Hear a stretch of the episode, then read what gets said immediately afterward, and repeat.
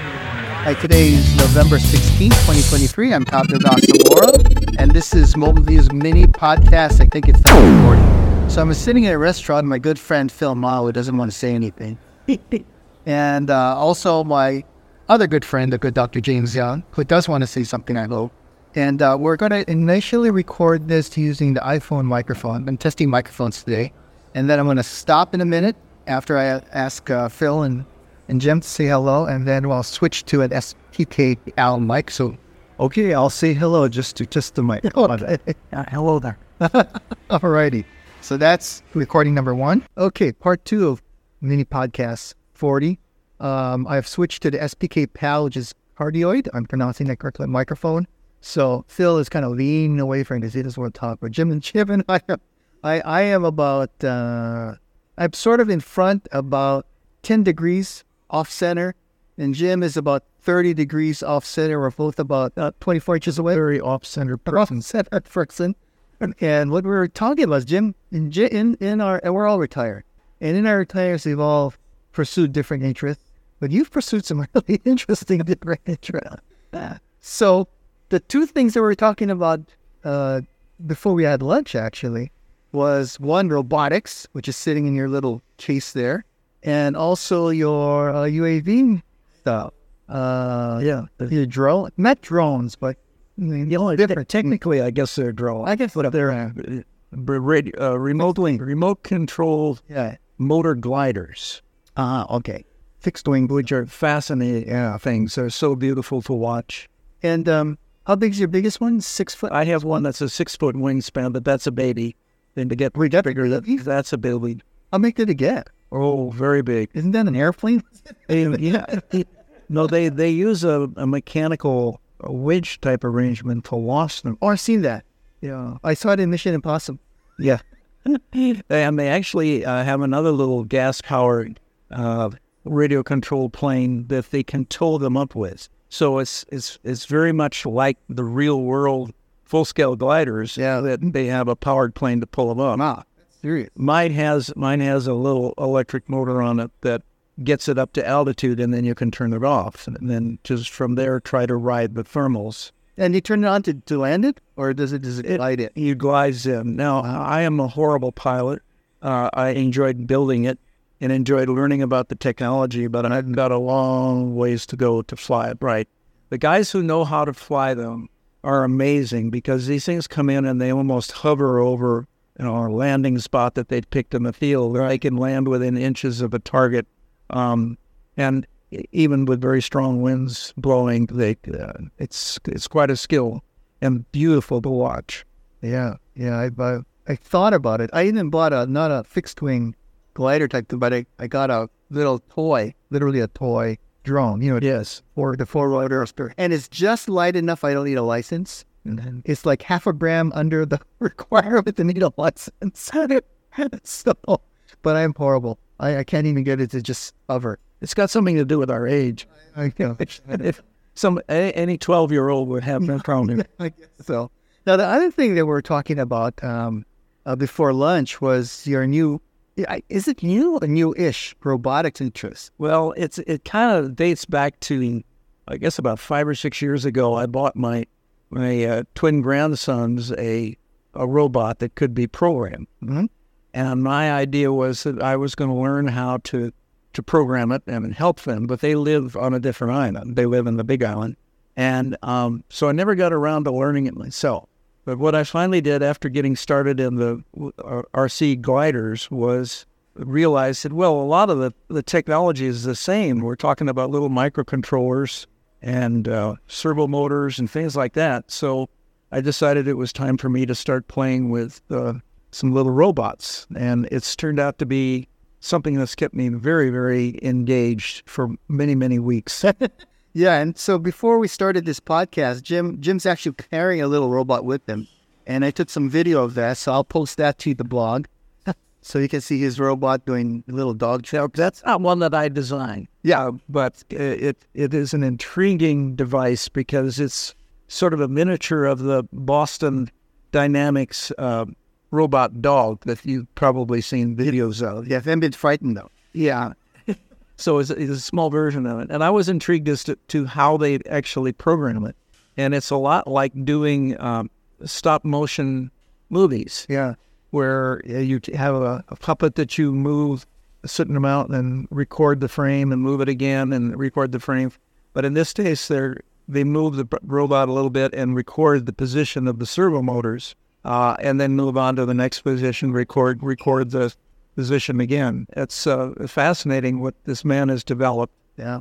And for, for old old movie buffs, um, please refer to Jason and the Argonauts, where Ray Harryhausen did amazing stop motion animation to that. Very hard work. Very hard work. Very hard and very amazing when you think about the lack of technology at the time.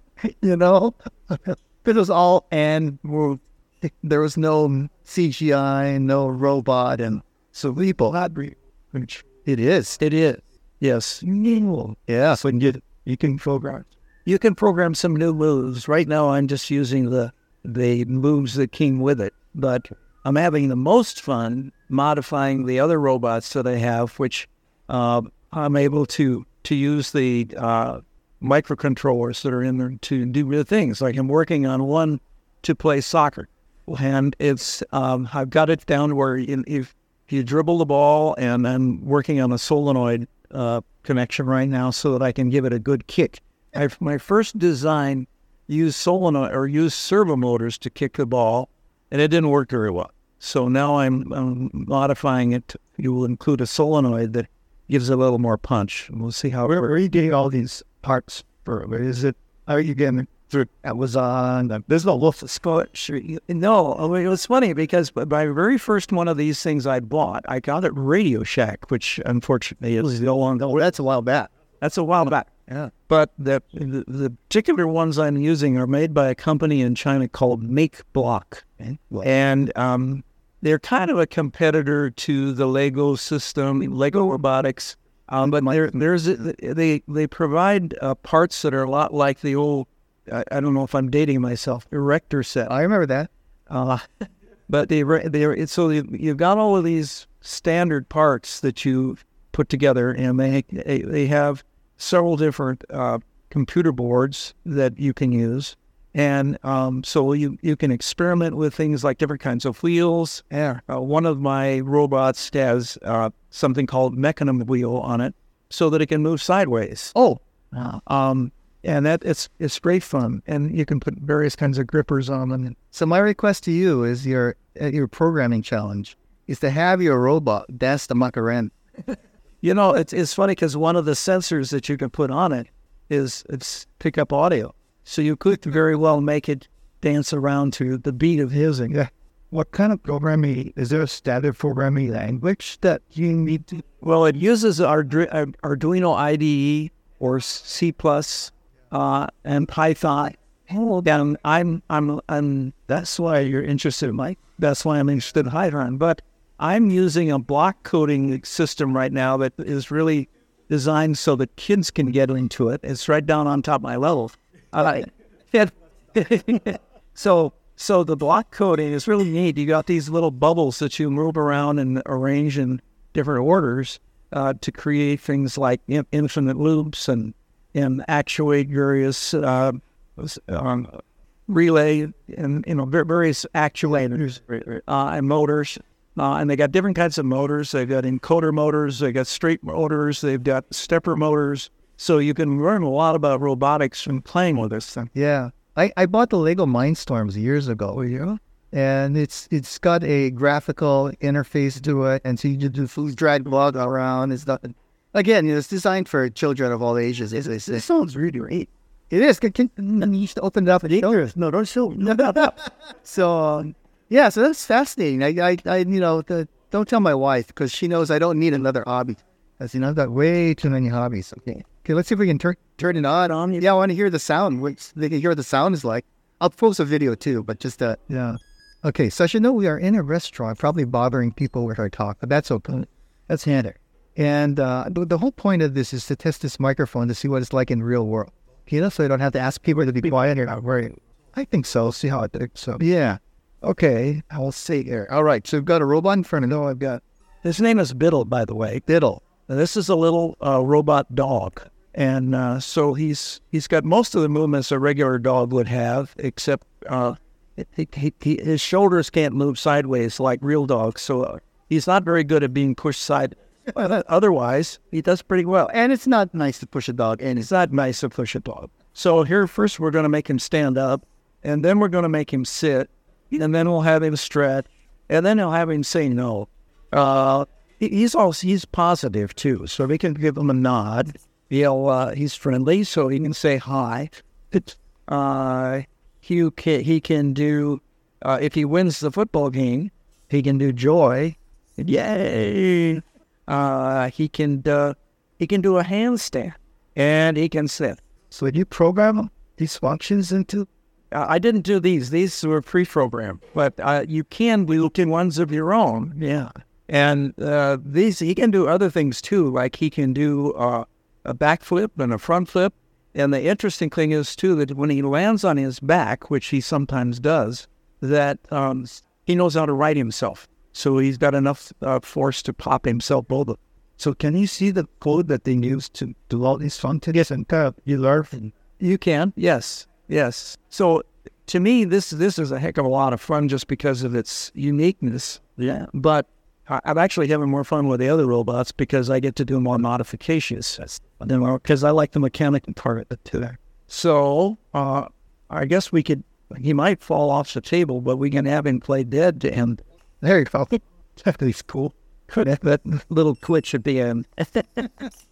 Let me take a video on this. I, I, I got that earlier, yeah. Think your listeners would want to see. Yeah, I got some video of that one. I'm doing that. That was pretty cool. Now, see, it's so dangerous. I pick him up and he says, Oh, I got to get, get upright again. So I always have to reach under here and let the long chilling softly. As long as he the, The poop sound. There is a him in, but I've tried to post it on YouTube or on Facebook and they they disallowed my video hmm? because it involved peeing. Oh, interesting. Alrighty. Okay, so that I think that's a good test. Uh, testing the SPK PAL microphone uh, using an iPhone 15 Pro Max, and just press record to record this mini podcast.